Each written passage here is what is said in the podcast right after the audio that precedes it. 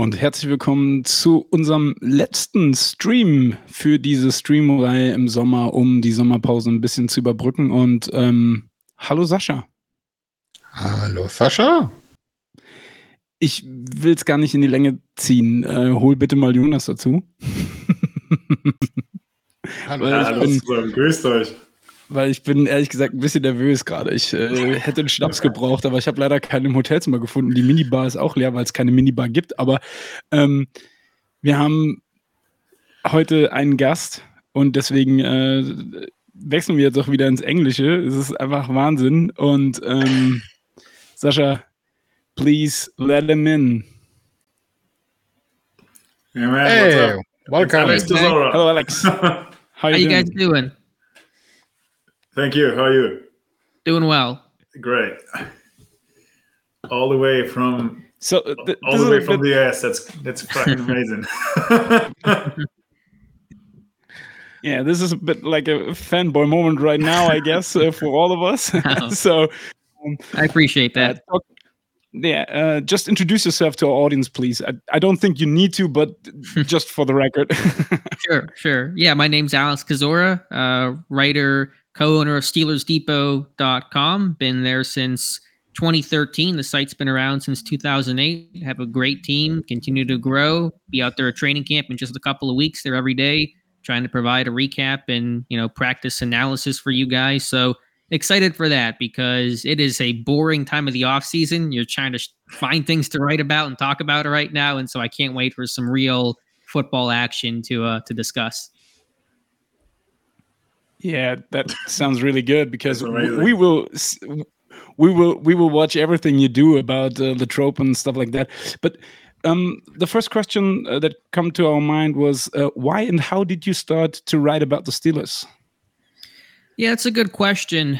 Um, I was writing for a couple other smaller sites, and then Dave Bryan, who founded Steelers Depot, just found me on Twitter one day and just said, "Hey, you want to write for me?" and we had a conversation and I kind of was off from there. And I've always, of course, been a sports fan, football fan, Steelers fan. And really, what I was doing before I even began writing or doing it for anybody was just for myself. I would go back and, and tape Steelers games as a kid in high school and rewatch them and take notes, not for anybody, just for my own amusement, I guess. And now I just kind of do that as an actual uh, job. So it just kind of, you know, clearly I don't have the build of a football player. I am not a nose tackle or anything like that. So um, playing football was never really an option, but I could talk about it and analyze it and um, found a way to, to make it a job.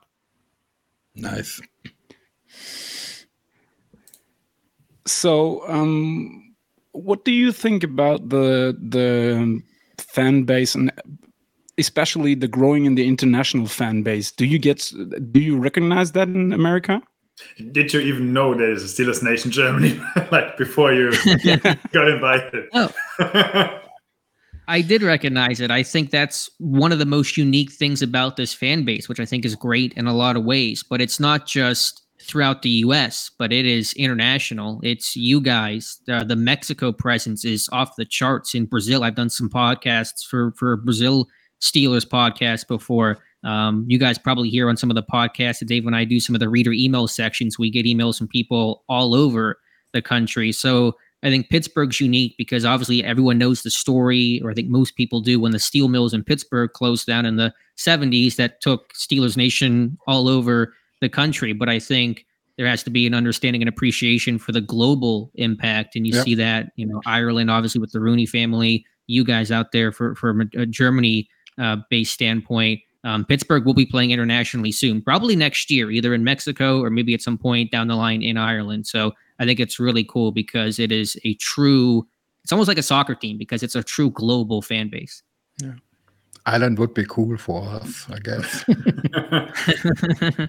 now, you guys, the, the presence, you know, not just Pittsburgh, but the NFL presence in Germany, I'm sure you guys can speak to it better than I can, but obviously it's, it's growing and there's going to be some games there, I think, this year. So uh, the NFL is certainly pushing for that that global impact as well. Yeah, I mean, okay. you, can, you can just you can just see that uh, like at least over here in Germany, like not just the Steelers, but like all of NFL. If you maybe see the uh, numbers for uh, for the uh, ticket sale for the international games, that that's crazy.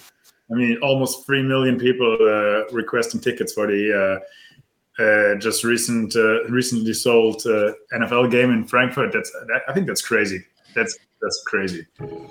It is. I, I, was gonna. I was. Gonna, I was wondering for you guys, what do you think the draw is to not only the Steelers but the NFL throughout Germany and kind of Europe? What is it that's so appealing about the game that's bringing in those those crazy numbers you talk about? I guess it's a bit that soccer the, the the people in Germany are tired of soccer because you you can watch it so many times over the year. And it's it's a, the thrilling part about football is the physicality i think you know?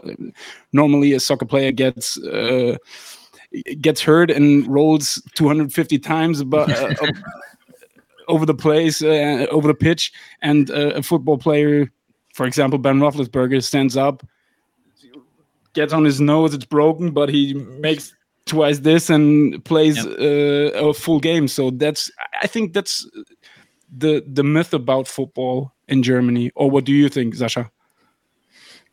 Yeah, it's kind of the same. I mean, it's it's something different. Um, people like um, to discover something new and most casual fans just watch a game and um, they they want to know more about it when they watch it once. So like uh, hey what's that? I, I like that on tv um, so we, we have many different i would say faces of fans. We have the very casual fans who just know about uh, football since a, a, couple of years, maybe, and then we have up really, really um, diehard fans who who go go deep into the the game itself with uh, all the strategy and and stuff. Um, even draft like Jonas, uh, that, wasn't possible, I guess,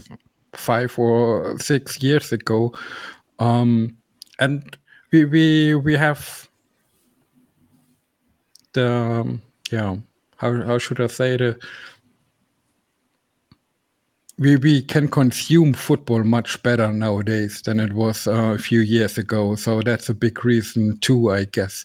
You you can watch anything on on the internet now or the NFL Game Pass, so it's much right. easier to get access to the game. I mean, that's that's the thing. They start. They showed uh, the Super Bowl maybe or the playoffs like ten years back, and then all of a sudden they started broadcasting for uh, the whole for the whole season in Germany. So uh, obviously, many people were about to just watch uh, NFL on Sundays then, and uh, that's why actually the, the, Seahawks, for example, are such a uh, popular team here in Germany don't ask me about my opinion on this. no, so we will yeah, not. We will not. It, it's becoming a thing, and uh, yeah, now that the NFL is actually seeing that like crowd is getting bigger and bigger, yeah, I mean it's just like an avalanche just coming down here. Yeah, no, I think it's fantastic to see the the game grow like this, and can only imagine what it's going to be like ten years from now. But it's a really exciting time. Yeah. So, how do you watch the Steelers games? As a fan or as a journalist? it has changed for sure. It, it's a little less of the fan hat and a little bit more of that analyst hat, um, where you're thinking about, you know, how am I going to write about this and, um, you know, how am I going to talk about this and explain this and that kind of thing. There are certainly still fandom type moments, like when George Pickens had that crazy catch against the Browns, you know, last year. That was total fandom. That, that was not an analyst. There's nothing to analyze. It's just an incredible play by George Pickens. But there is probably a I'm a little more subdued, a little bit quieter, um, a little bit more kind of focused on on you know how do I take the game and and focus it and channel it into the work aspect of it and, and writing and podcasting more so than I used to be. So there has been probably a, a change there. Nice. Okay. So um, a big part of Steelers Depot is um, your draft coverage. And how do you prepare for that? How do you uh, what and how are you doing your draft preparation, and when do you start with it? That's a challenging part because I'm not like an NFL team that has a dedicated group of scouts that are doing that throughout the season. Now we have some some real dedicated draft guys. Jonathan Heitritter is kind of our, our lead uh, draft analyst, but I don't really start getting into the draft until the Steelers season ends. Unfortunately, they've been ending a bit too soon. I wish they would go a little bit longer, but so basically in you know mid January is kind of when I start that. We attend the Senior Bowl, a big NFL draft event in Alabama each year, and so that kind of helps catch me up on on some of the notable prospects and names, but there's really nothing to it. It's just, you know, watching tape, producing reports, talking about it, um, reading what our other Steelers Depot contributors and writers have to say. But it is an accelerated process where at the start in January, I feel like I'm way behind. I don't know anything about this class, but usually by April, I'm, I'm pretty caught up. And the good thing is Pittsburgh, because they are so stable and consistent, even with a new GM and Omar Khan, they're a pretty predictable team. They know who they want. You know, you, you know they're not going to draft a low character kind of guy. They want guys that have hearts and smarts and physicality and speed and production, you know, from bigger schools typically. So that kind of helps narrow down the field of the guys that they uh, usually gravitate towards because there's a, a pretty clear and lengthy history of the guys they like. But that's also one of the main reasons we like or even love that franchise, that stability and all that. Yeah. Yeah, I mean, three head coaches since 1969. I mean, that is just what's what's the um the stat? There were more popes since 1969 than there yeah. were head coaches. I mean, it's yeah, it's that model of stability. And, and and I will say, I mean, you know, I think Coach Tomlin's a really good coach. I don't want him gone, but there is pressure in 2023 for Pittsburgh to win a playoff game. They've not won a playoff game since 2016. That drought is you know gone on for far too long. And so while I can appreciate and respect the Tomlin never having a losing season record, that's hard to do. Obviously, the standard is so much higher in Pittsburgh, and it's going to be tough this year. And the AFC is loaded with top quarterbacks, and Pittsburgh's still trying to find their way. But bar should be set high. This team's got to win a playoff game. That's a good question. And I think the most part that has to improve, and maybe you can say if I'm right or wrong, is the offensive side of the ball. And um, what do you think about Matt Canada? You think he will be still offensive coordinator in 24? It's based off what happens in 23. Um, you know, yeah, I'm sure you guys have, have as many questions about Canada, you know, internationally as there is stateside. Uh, they got to produce. Mike Tomlin saying last year was it's time to land the plane, and for Canada and for this offense, and I agree, the offense is the bigger issue, the biggest concern of the two sides right now. This offense has to produce. They've been in the 20s in points per game across the NFL each of the last two years. They've been exactly the 23rd ranked red zone offense each of the last two years. You're not going to win in an AFC that has all these fantastic quarterbacks without scoring. Now, does Pittsburgh have to be a top five scoring offense? No, they don't have to be. Their defense is good enough for them uh, t- to win some of those more low scoring type of games. But this offense has to average more than the what was it 18 point something points per game last year in this modern era in this AFC in this very competitive AFC North with some really good quarterbacks in it.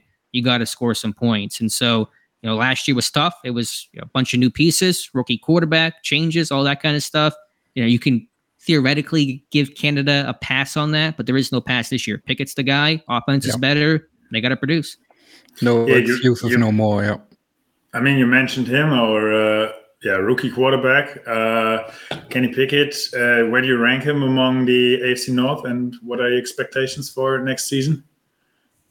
Well, I'm encouraged by Kenny Pickett, but when it comes to AFC North quarterbacks, he is the fourth best quarterback in the AFC North. I just don't think there's, you know, even the biggest Steeler fan could really say anything other than that. Now, Deshaun Watson in Cleveland, they're asking, they're kind of having a similar conversation. What is Watson going to be like in year two with the Browns? But we know at his best, he can become, you know, a top five quarterback in the NFL. And you got Joe Burrow and Lamar Jackson. When Jackson is healthy, he's, you know, Pittsburgh's done well against him, but he's a dynamic player, and Joe Burrow um, has really grown. So Pickett is the the fourth best quarterback in the AFC North. Um, but he can get better. I expect him to get better. This is a big year two for him to make that jump. He's he's got the keys. He's the leader. He ended the season on a really high note. He's got to be able to continue that. And obviously, it's not just Kenny Pickett; it's the offense as a whole. The O line's better. The skill positions are better. Um, defensively looks pretty strong. So yeah, the AFC North. My favorite stat with the with the AFC North is last year all the AFC North teams were three and three when they played each other in the AFC North. They were all 500. They just all beat they just all beat each other up the entire year. That's how close it is. And so I think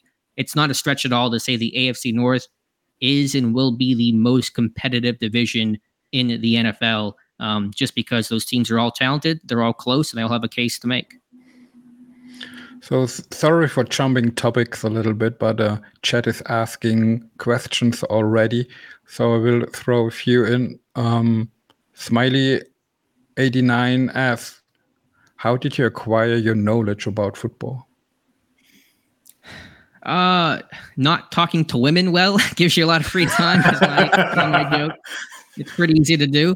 Um, it's just you know been over the years. It's not done in an instant, and I'm still trying to challenge and push myself to learn more. But it's a lot of watching videos. I'm a big fan of note taking and not even typing it, but writing it down, pen and paper. I think that's the best way for me and probably for most people to remember things. So I got a big folder next to me that have notes from 10 years ago about little things, big things when it comes to football technique, X's and O's. And of course, having the the job that I have, I my job is to watch you know football and so i can study it you know eh, not just in my free time but in my day-to-day life. And so when you watch this team and chart this team as religiously as i and the site does you kind of naturally pick up on those things because you're so invested invested in it. So um, just kind of that you know the decade i've been doing this you know obviously teaches and keeps you engaged about this this team in this game.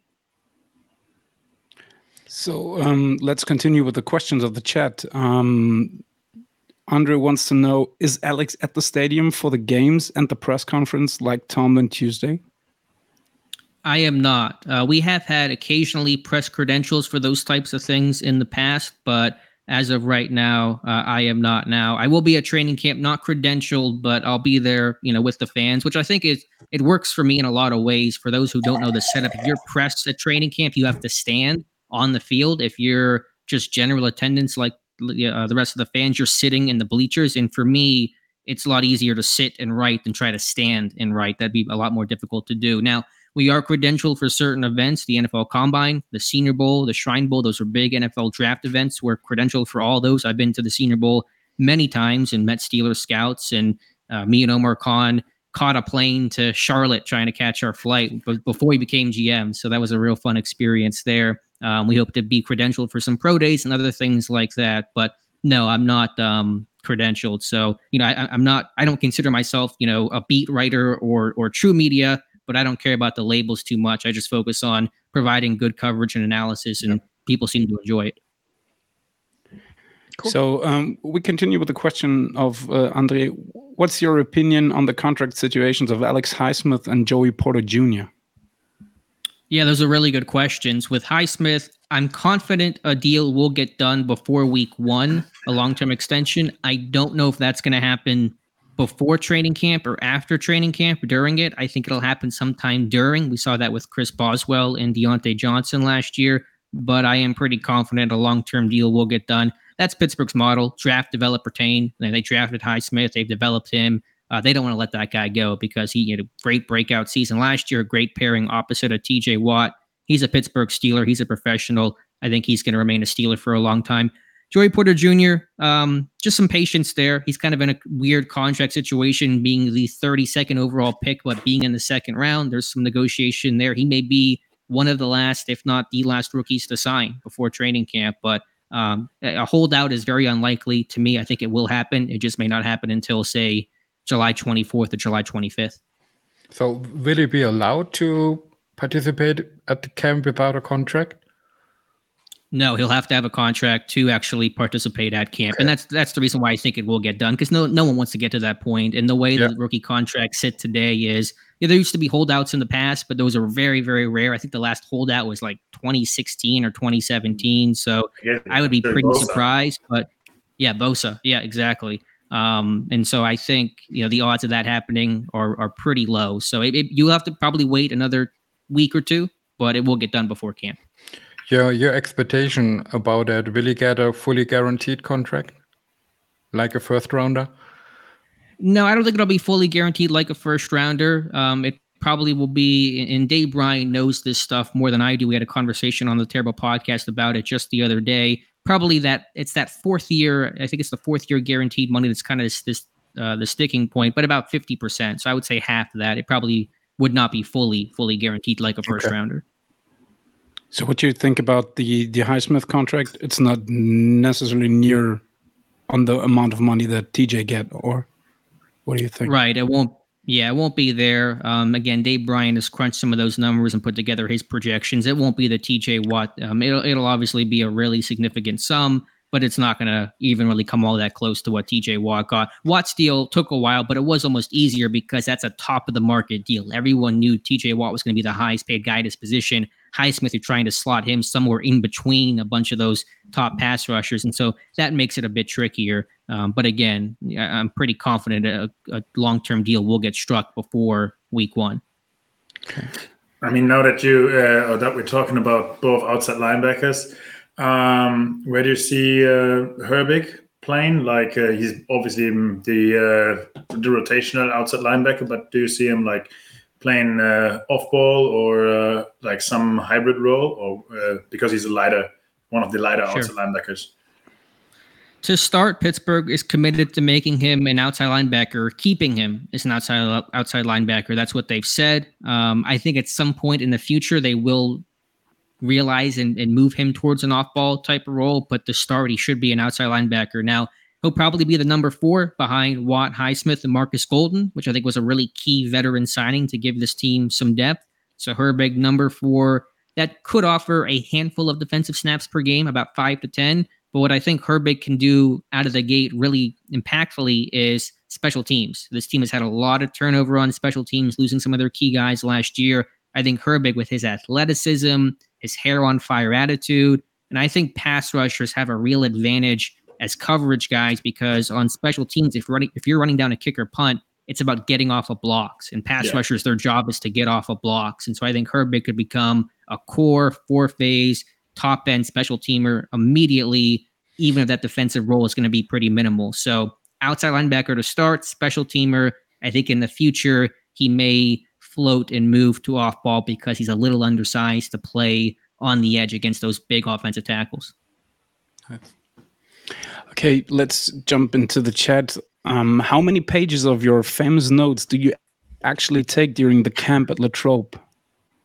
Oh man, they're a mess. They're like hieroglyphics. It's uh, I don't know how many pages for sure. It's probably a good five pages per day, but I mean it's just it's me scribbling because there's so much going on. It's all shorthand, and so it's kind of all over the place. So you know, I usually post a photo or two of my notes, and I, I I'm always confident that no one will ever look over my shoulder and steal my notes at camp because no one can read them. I can barely even read them sometimes. So it's uh, it's uh, pretty crazy. But yeah, it's probably I'd say about five pages of notes per day of practice. Nice. So uh, Meat Whip 21 wants to know which is the ugliest city of the north. I'm not sure why he's asking that, but can we go Cleveland? I'll go. I'll go Cleveland on that one. No, I don't. I don't know for sure, but uh, I, I, think the, the Steelers' answer would be to say something like uh, Cleveland or Cincinnati. Okay, Alex, what's your opinion about the new stadium rumors? Do you think we need a dome or this peep? I will not say what he's. Yeah, I I'm not too I don't spend a lot of time thinking about that right now because the season is close, and anything that were to happen with the new stadium still would be a couple years. The lease for now Acrisure runs to 2030. Now, they were going to build a new stadium, they, they would have to get started well before 2030 so they could make that transition. I'm not really sure what the intentions for the Steelers are for the Rooney family. Um, I would just say that Three Rivers was a stadium for 30 years, and when the lease for you know Acrisure is up, it'll be a 30 year old stadium. Now it's more modernized, you know, than than Three Rivers was 1970 to 2000 versus you know where uh, sits today. But uh, we'll see. I, I really don't have a great opinion on whether or not to build a new stadium. They're not going to do a dome. I'd be really surprised by that. That's kind of sacrilegious to have a dome. I think in Pittsburgh, but uh, give it a couple of years and we'll kind of you know see where things are at, uh, at at that point. Roxy78 wants to know: Do you visit Sharky's during camp?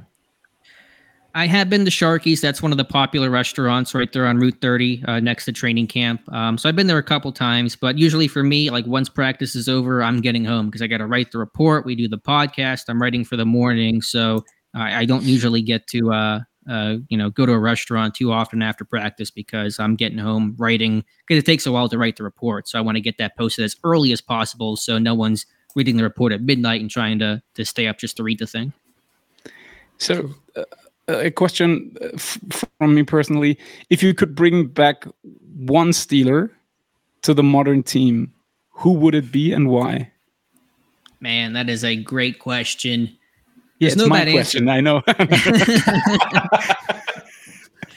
um, there are so many, you know, great answers there. My, the first thing that came to mind, especially for this current Steelers defense, is is Troy, just because he's such an icon. Even knowing the offense may need quote unquote more help than the than the defense, to have a guy like him at strong. Imagine him and Minkah next to each other. I mean, you could not throw the ball on the Pittsburgh Steelers if it was Minkah Fitzpatrick next to Troy Polamalu. So that was just the most fun, entertaining player. The instincts that he had, the work that he put in, and for being just a quiet guy, you know, before the yeah. snap, and then the ball snapped, and I mean, he just goes crazy. So uh, probably the most entertaining player I've ever watched, and so I would go Troy. I mean, we, we will still get to uh, our inside linebackers, but uh, I guess Ryan Shazier would be a valuable answer. I mean, we I guess we're still yeah. missing him since he obviously couldn't sure. play anymore.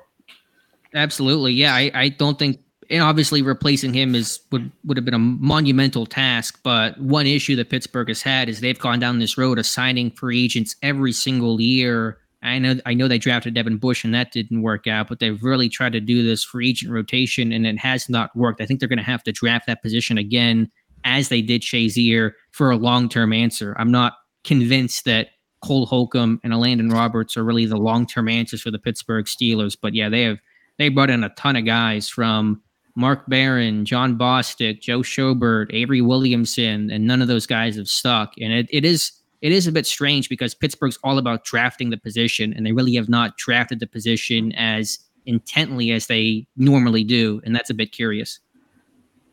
I mean, there's still Tanner Muse, but I guess he's special teams only, is he? Yeah, I mean, I want to get eyes on him in camp. He's, you know, former safety. There's probably some athleticism there, but my initial thought was when he signed was he would be be a special teamer and kind of special teamer only. But we'll see. I want to get eyes on him in camp and, and kind of see how they're using those guys because it's a brand new room. I mean, they they totally yeah. overhauled that room. I mean, it, it's it's uh, besides Mark Robinson, it's a brand new group of guys, and so yeah. I want to be careful not making too many declarations before watching them. But again, I think long term answers are are really not there uh, for the position. I guess his, I guess so I still guess his role will be on uh, special teams. I mean, we had so many departures like Derek Watt, uh, Benny Snell. Um, okay, they re- they re-signed Miles Boykin, but uh, I guess special teams will be a whole new group, will we? Yeah, there's going to be some new pieces, as you said. Uh, you know, and, and, that's easy to overlook. But there are some core guys, as you mentioned. Watt, Benny Snell to me was a tremendous special teamer, and so talk about that number three running back spot. It's a really interesting one. Of course, you have Najee and Jaylen Warren at the top, but behind him, behind them, it, it's pretty open. So special teams will be important there. Connor Heyward, I thought, made an impact there. He can make a bigger impact. Nick Herbig and the rookies, Cory Trice Jr. I think could become a really good special teams kind of guy too. So there's definitely jobs for the taking there. So you mentioned the uh, inside linebackers we acquired in the um, in the free agency. What, in your opinion, was the best move in free agency from the Steelers? Yeah, it was very active. Um, Omar Khan was certainly busy. I think when you add a guard like Isaac Seumalo, you get that clear starter, veteran experience. To me, a pretty significant upgrade over Kevin Dotson who's a talented player, but really frustrating and really inconsistent and too penalty prone. So, in this effort to really rebuild this offensive line with high draft picks, drafting the first offensive tackle in the first round since 1996 and Broderick Jones to bring in a guy like Seumalo on top of last year's signings of Mason Cole at center and James Daniels at right guard really kind of has overhauled and transformed this offensive line. So um, I think getting Seumalo, you know, for this run game for Kenny Pickett was their biggest offseason addition from, from from a free agency standpoint. Is, okay. is this kind is this a just, kind of statement um, move? So the the Steelers will get back to a more physical running game. It is. That's what they want to be. I mean, their thought is we were two and six at the bye week last year went seven and two down the stretch, and they did that through their run game. They weren't the most efficient run game, but no team from week 10 and on last year ran the ball as much as the Pittsburgh Steelers.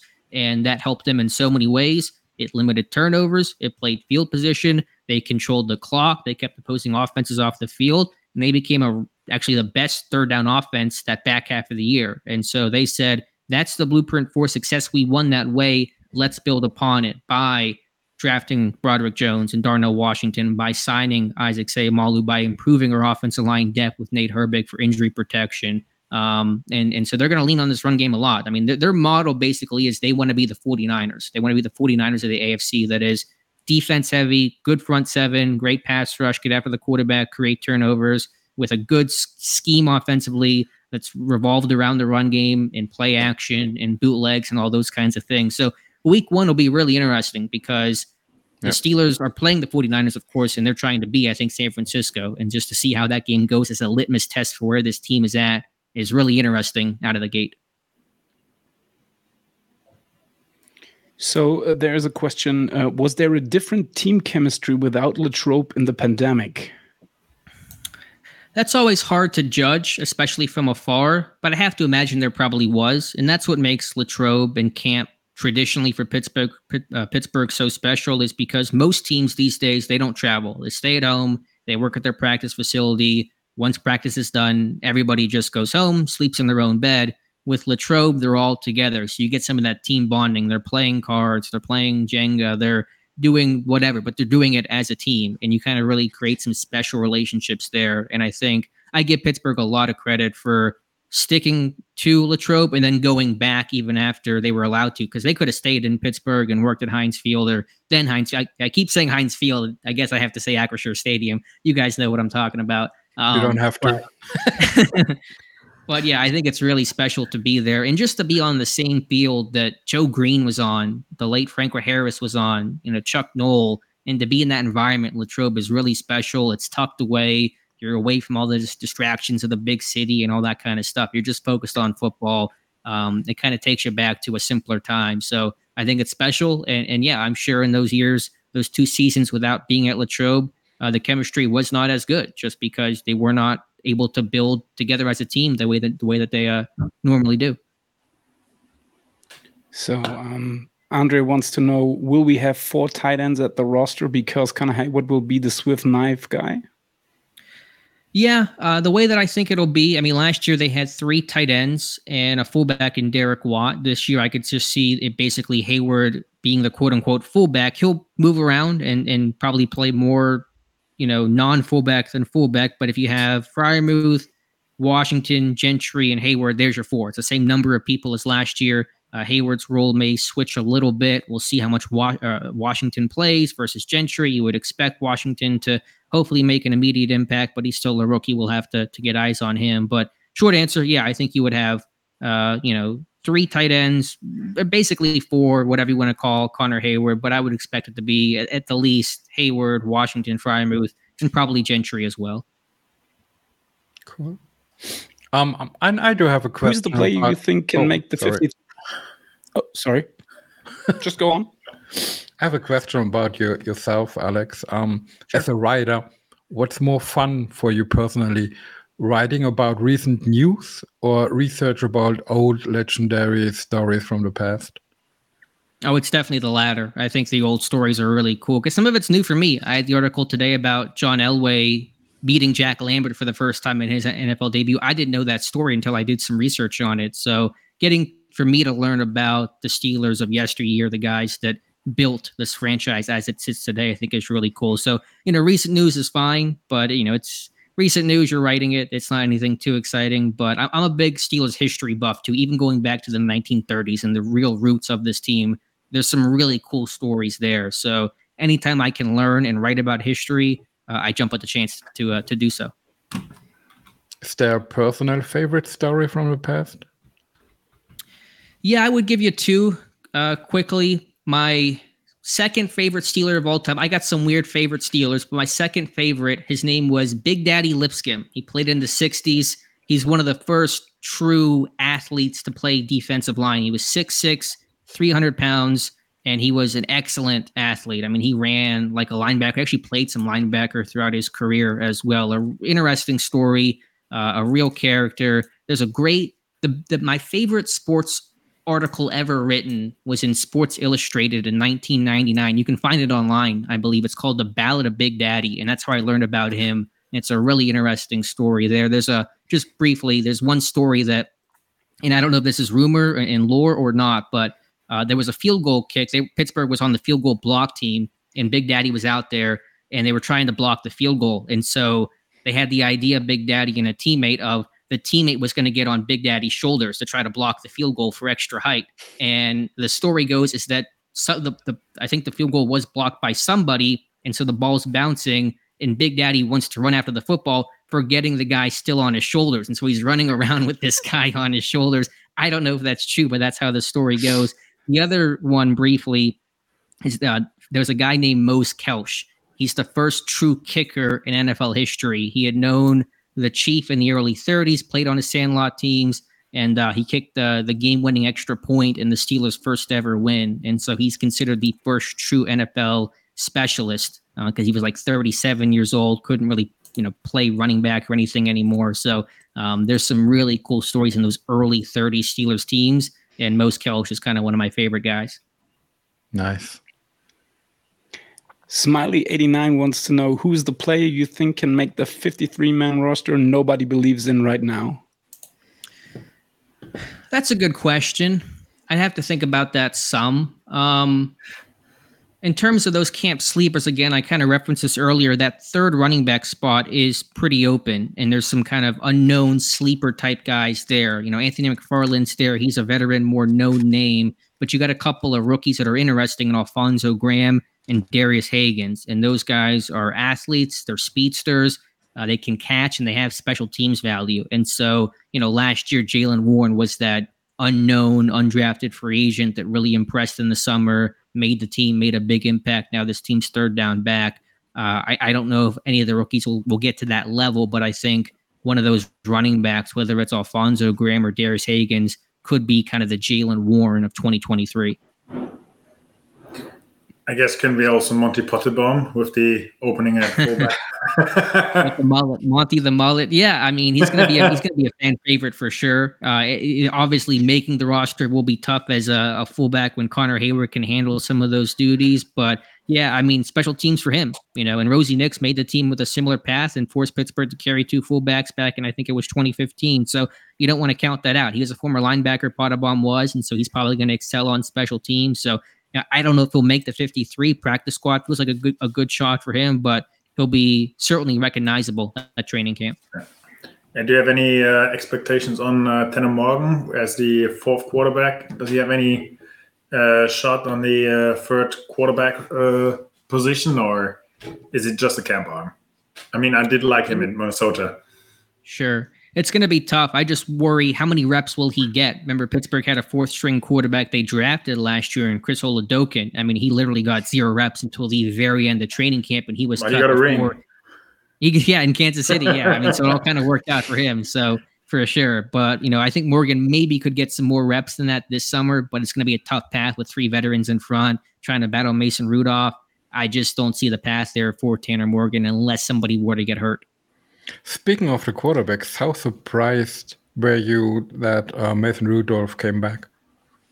I was shocked. I, I mean, I, I would have bet my I would have bet my house on Rudolph not returning. I'd be sitting here without a house right now had I made that bet because I was really surprised. And I guess that speaks to the limited market that was out there for him. But it not it did not feel like he wanted to come back. Obviously, you know, getting demoted to third string, never really having a true chance to start in the post Ben era. I thought for sure he would go somewhere else and try to compete for a backup job somewhere, but um, his surprise was, or his uh, return was a big surprise to me. No question about that. I'm happy for it. It's good for Pittsburgh to have a really strong quarterback room, top to bottom. I'm not mad about that from the Steelers side. I just, I still don't really get why Rudolph wanted to come back to be third string, but you know, I guess he looked at the looked at the market and said, I got no other opportunities or no other good chances, so I might as well come back to the team that I already know pretty well. And I guess he still puts on like a challenge for uh, for Trubisky, or is he the uh, locked number two? Yeah, after Trubisky signed that extension, especially, I think it would take something monumental for him to not be the number two quarterback. So, barring something crazy, Pickett should be the one, Trubisky the two, and Rudolph the number three quarterback. Yeah, I guess. What so. do you what do you think? Which player from the 2022 season will be the most improved in 23?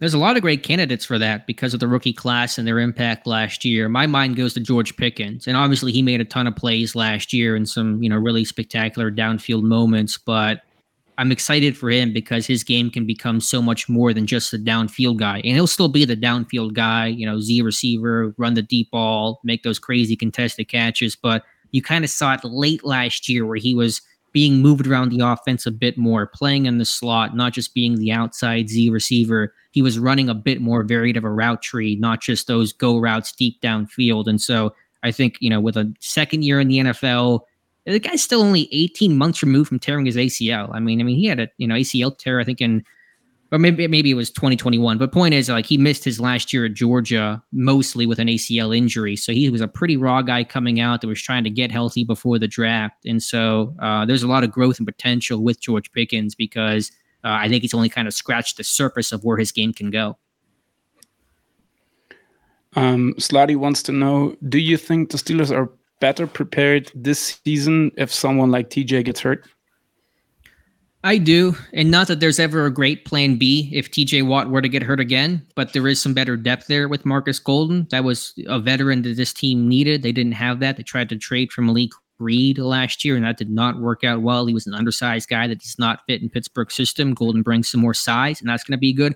I think the other thing they did was improve that offensive line depth because – man, Pittsburgh got so lucky last year. They had no offensive line depth last season, and it's incredible how healthy this starting five was. The only team in football to have the same starting five offensive linemen play in all 17 games. Had they suffered an injury to Dan Moore or even Kevin Dotson, they would have been in, in real trouble. So when you draft Broderick Jones, that of course will increase uh, your starting lineup, but depth as well. Signing Nate Herbig as a backup guard, a really shrewd, good move there. Backup center still a little up in the air, but overall the offensive line depth is a lot better. So they're they're better protected against injuries along the O line this year than they were one year ago.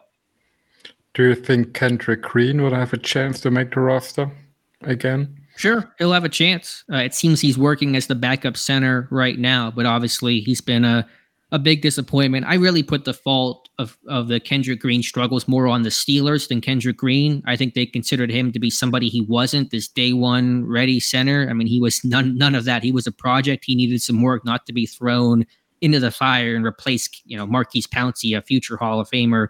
Just too much on his plate out of the gate. But yeah, I mean, he's he's probably the quote unquote favorite to be the backup center right now, but there's competition, both internal and maybe external as well. But that'll be one of those battles to watch. And Green will have a chance. He's certainly got to play better and, and, play better quickly, but he will have a chance.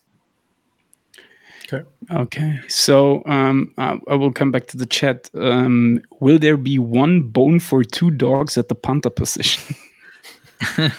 yeah, and uh, as I said, punter question important. It is. It is an important punter question. Uh, yeah, obviously only going to carry one punter, so Pressley Harvin versus Braden Mann. That's going to be the battle. And they're actually pretty similar guys. They're strong leg punters. They were both Ray Guy award winners in college, which went to the best NCAA punter with some inconsistency issues. And so it's kind of a bit weird because Mann to me is pretty similar to Harvin overall. But yeah, I mean, whoever's the better punter in camp and more specifically in the three preseason games will be uh, this team's starting punter. So yeah, it's two dogs, one bone at punter.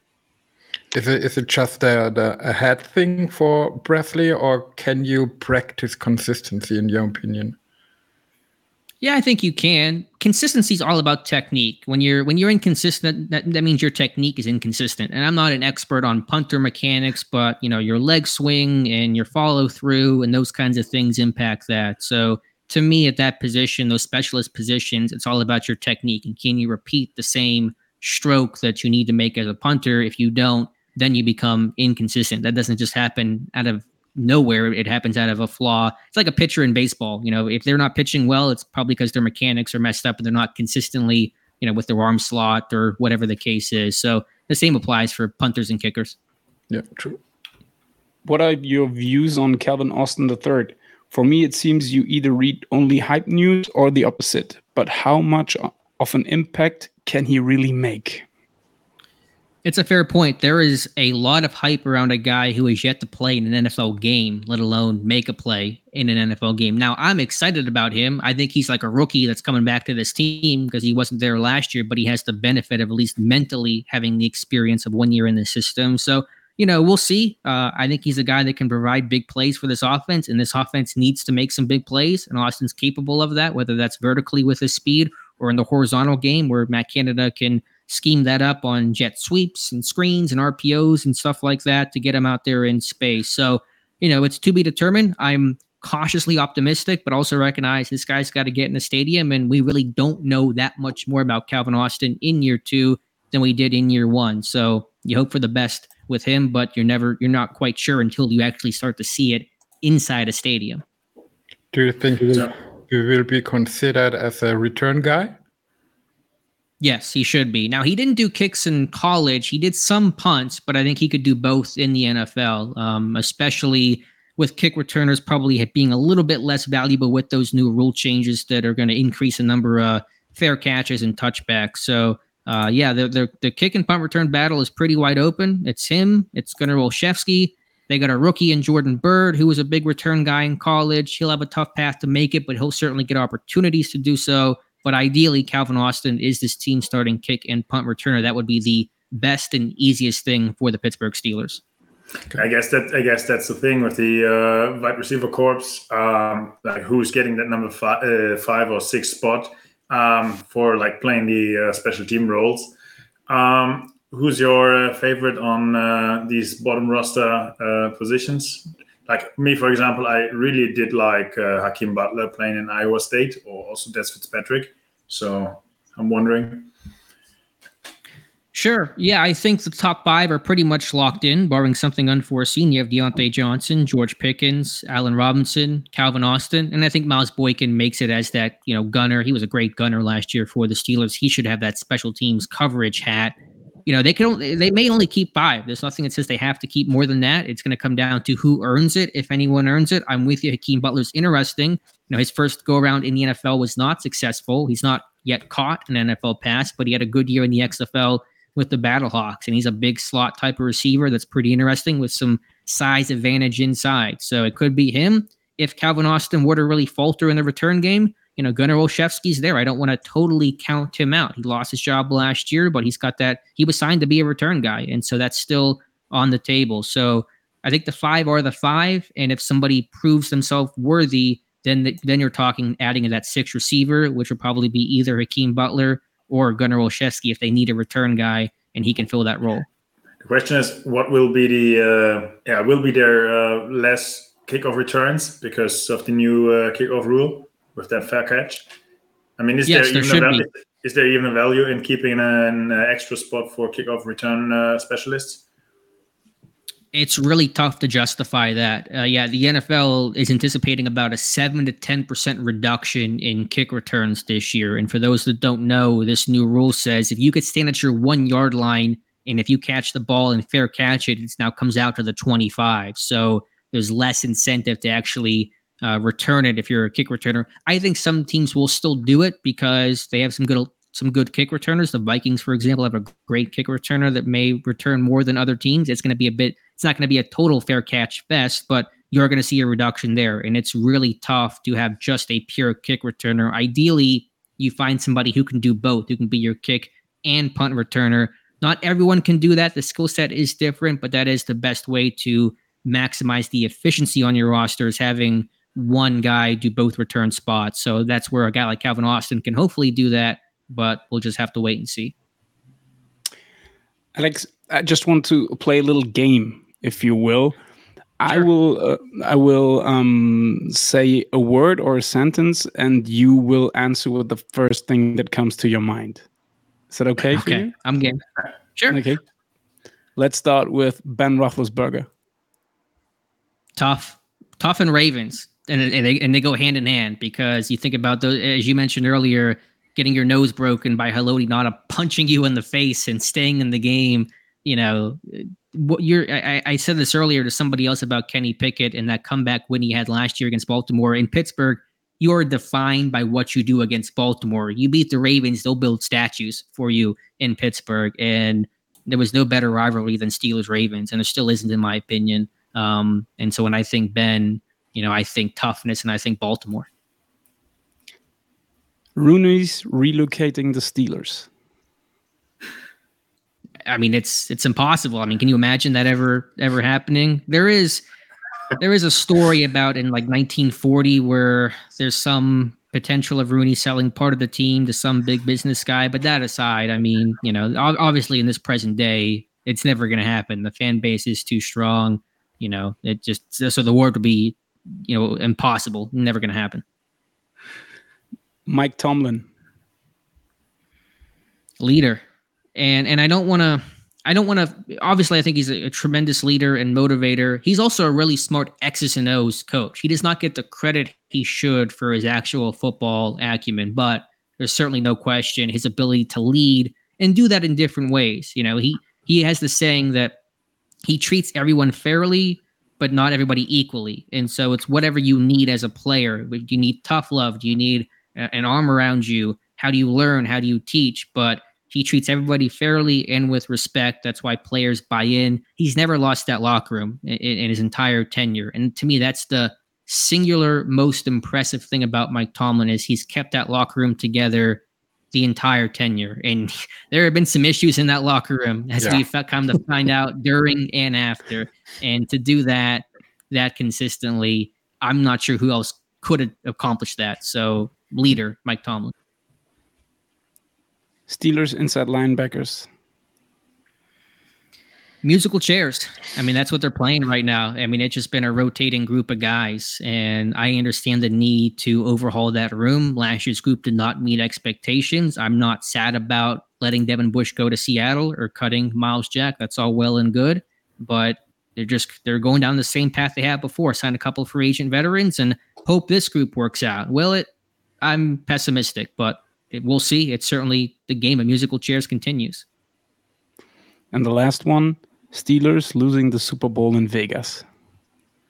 Oh, very specific. Um, Steelers losing Super Bowl. Yeah, I mean, I, I I just go back to their loss against Green Bay and and how much that hurt. Um, and so anytime you think about that, it's it's certainly painful. Although to me, just from my standpoint, I think the team losing the 04 AFC title game against the Patriots hurt me more than their Super Bowl loss to Green Bay. Maybe because I was younger, but I thought that 04 team, you're 15 and 1, Ben a rookie. It's a team of destiny, right? And then Rodney Harrison picks sixes Ben, and they go on to lose that game. So, um, yeah, th- those are certainly some of the toughest losses you've ever had to experience. So we have two more questions from the chat apart from football, which sport do you like the most, or do you I'd say baseball the most? Yeah, I'm a Pirates fan. Um, yeah, I, I, like going out there. So, um, not I'm not as hardcore with anything like football, but I'm definitely a you know pretty decent baseball fan. Okay, and Slotty wants to know your bold prediction for the Steelers season. Hmm, that's a good question. Um, I'd have to think about that some. I'm always careful with bold predictions because people will hold me to them, and I'll get that back on old takes exposed or freezing cold takes in a couple of months. So I'm always we're, very careful with my words. We'll never do that. We'll never do that. Someone will find this though. Someone will definitely find this and clip this. So I'm always careful with that. Um, yeah, in terms of a bold prediction, I, I think it'll be a career year for Najee Harris. Maybe that's not super bold, but I think he's going to have a really good year. This offensive line is healthy. He'll be healthy. There's a more structure and better identity and vision for what this team wants to be. They really lacked the first half of last year. And so I'm expecting big things from Najee Harris. Cool. What do you think about the Steelers' playoff chances in 23? They'll be competitive. I mean, they're going to be in this mix until the end. I fully expect, you know, that Week 18 game against Baltimore on the road is probably going to mean a ton for both teams. Um, the Steelers have built this thing where they have a pretty high floor. Now, how high is their ceiling? It's a different question. Can they go toe to toe with the top offenses, the top teams in the AFC? I'm not convinced of that, but they have a high floor where they're going to have a good defense and run game and, and find ways to win those low scoring affairs. So Uh, the expectation should be for this team to make the playoffs. That is more than reasonable. And again, as, as I said at the, at the uh, top, they really need to win a playoff game. And those things are all easier said than done in a very competitive division, a very competitive conference. But that needs to be the standard to break that drought, win a playoff game at minimum. That's what has to happen this year. So we asked a ton of questions. Do you have a question for us? Yeah, I would love to know how you guys became Steeler fans. I'd love to know that story because for me, I just grew up in Pittsburgh. Like it was right there. I, I would love to know each of your stories of how you got, you know, became black and gold fans. Start, I, guess, Sasha, I guess they're really. Yours is the longest. I guess they're all really unique. no, I want to hear it. Well, I'm I'm watching or I'm I'm following football since the late '80s, early '90s, and um, I became a Steelers fan first because of the colors, uh, black and black and gold, and then because of Bill Cowher and of course my man Rod Woodson. Um, I played semi-pro football at that time here in Germany, and um, Rod grew in a kind of idol for me. And then when I first visited Pittsburgh in the 90s, I was able to to even meet him. And I was invited to his family during my next days. I could stay at their house and stuff like that. So it was really oh wow awesome experience and uh, something I will never forget. Absolutely. That, that's I just if I could just follow up really quickly. How did you get invited to his house, and how can I get invited to his house? That's uh, that's incredible. That's amazing. It it was it was kind of well, I wouldn't say easy, but he had his restaurant in the in the city at that time. So I, mm-hmm. I went. I just went to the restaurant, brought a bottle of German wine, and he liked that a lot. And he introduced me to to the manager of the restaurant, and he said, "Hey, take care of this guy." And that was the the uncle of Rod Woodson. So it kind of mm. stuck there. Sure, that's awesome. So I'm, I actually met his family more often than Rod himself because he was at practice, or in, in the later years he wasn't even playing in Pittsburgh anymore. But I still he was. In, he went Baltimore. You, were you still friends with the family even though he went to Baltimore? Yeah. okay. It, it it was strange because I, I went to a game in Pittsburgh against Baltimore, and I got some tickets in, in the in this family section, and they all had uh, purple jerseys, and I was the only one with the Steelers jersey. so that that was kind of strange. Yeah, that's awesome. That's crazy. Next, Jonas, or, I can just I, I, try I try to keep it. Uh, uh, short. Uh, so, like back in school, we had a student exchange with uh, Pittsburgh, so with Upper St. Clair High School. Uh, okay. So there was this partnership program going on that I wasn't a part of. That's a, that's the main reason uh, I'm a Steelers fan because I was like, um, I actually wanted to. I, I, really wanted to go. I, I, wasn't a Steelers fan, but I really wanted to go to the US, and mm-hmm. um, yeah, I, I, was like super jealous. Um, because my sister she did go there and uh, yeah then they brought over all these uh, us uh, students and uh, they taught me the game because it was like october i guess and they wanted to see the game of the steelers on sundays. So uh, yeah. I, I, put it on and uh, i didn't know anything about the game. They they taught me everything and yeah that's how i just got i just stuck with football and the steelers obviously. And i mean last year it was my, my first trip to the us and uh, my best friend he's a uh, he's a raven. So don't ask me why. Don't ask me why. And i was like i need to go to that high school. And he was like why is that? I mean like i was like uh, i just have to like uh, cross something off my bucket list. And it's on there since 10 years. And there was like nothing going on. It was like just a normal day at school. And i was like i just have to be at the campus. That's all it is. So uh, yeah. I mean, after that, I started playing over here in Germany, and uh, yeah, we uh, started with Steelers Nation Germany, and it's just become a thing now. Yeah, my uh, story is simple.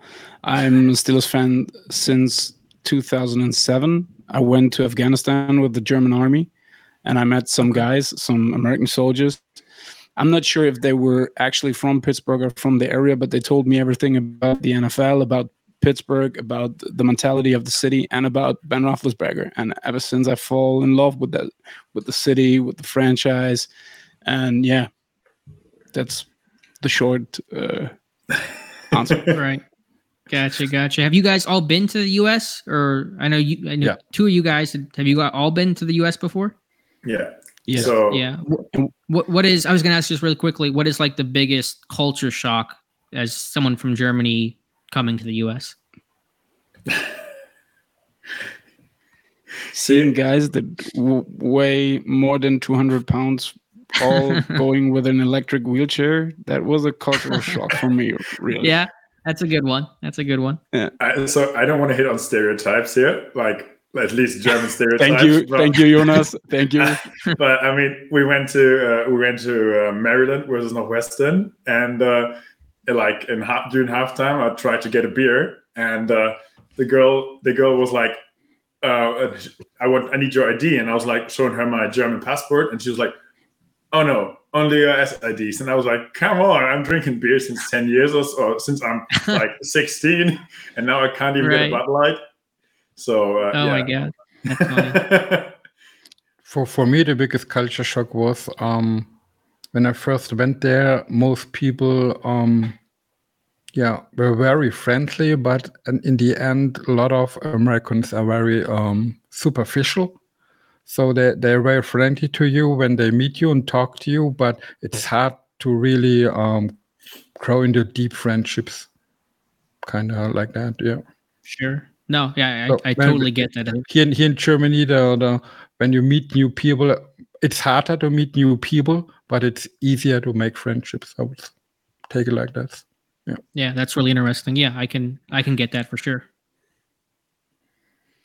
so alex thank you for coming to our show um, i guess we all appreciate that you took your took the time maybe we can repeat this Yeah, absolutely. I'd love to come on. I think what you guys are doing is super cool. I, I see the chat's been like going nonstop. You guys have an awesome fan base. So anytime you guys want me back on, I'd be more than happy to join you guys again. Wow. Thank you. So now, Thank you now you're gonna much. now you're gonna oh to the to the chat. You're gonna clip that now. yeah, yeah, for sure. But no, I appreciate you guys so much. Thank you, Alex. It was a great time. Yeah. was a blast. Thank you. thank you very much All right, take care, guys. Bye. Bye bye. Bye. good night bye